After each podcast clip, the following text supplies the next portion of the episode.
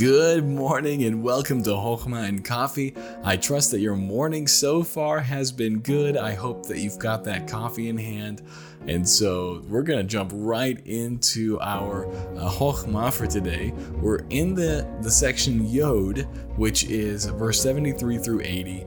And I want to begin reading right now. Verse 73, it says this Thy hands have made me and fashioned me.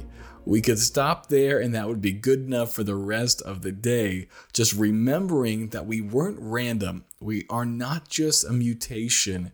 We're not just uh, someone who used to be an ape, you know, but now we're a human. God made us and fashioned us.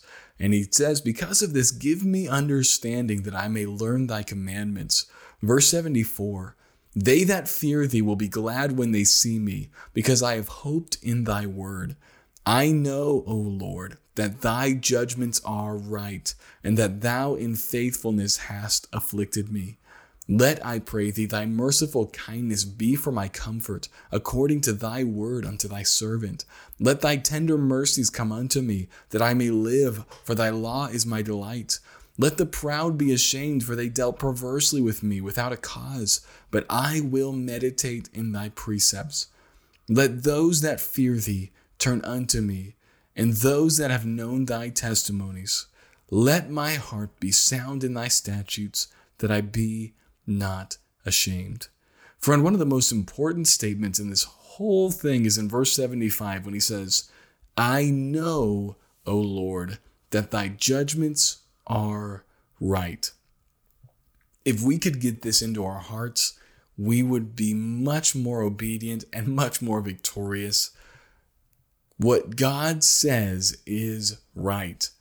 I know that we can say amen to that. I know that we can uh, give mental assent to it.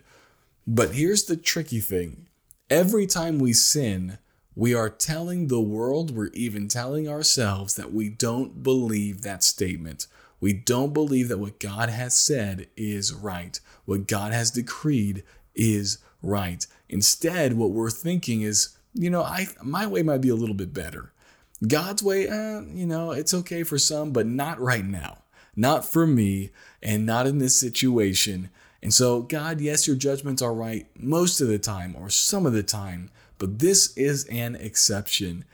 This is a lie from the devil, friend. Whenever we think that our way is better than God's way, we are being deceived. Whenever we think that the world's way is better than God's way, we're being deceived. This is the oldest trick in Satan's book. He used it at the Garden of Eden when they were standing at the tree that God had judged, that God had decreed was not to be eaten. And if Eve had believed this verse, we might still be in the Garden of Eden. She said, if she would have just said, I know, O Lord, thy judgments are right, and what Satan or this serpent is telling me is wrong, she would have had victory. But she began to doubt. Satan said, Oh, you won't surely die. God's judgments aren't right. What God has said isn't true. In fact, God is holding out on you and doesn't want you to have all of the power that he has. He is selfish. He doesn't care about you. He only cares about himself. And so she doubted this statement and fell into sin. And friend, every time we sin, we sin because we don't believe God's judgment is right. We don't believe that what He has told us to do is right. Now, there might be sins of ignorance that don't fall under this category, but most of our sins will fall under this category where we are faced with the decision whether to handle a situation the way that God has decreed or to handle it our way. And if we handle it our way, we're saying, God, I don't believe your judgments are right. Friend, can you say with David, I know, O Lord, that thy judgments are right?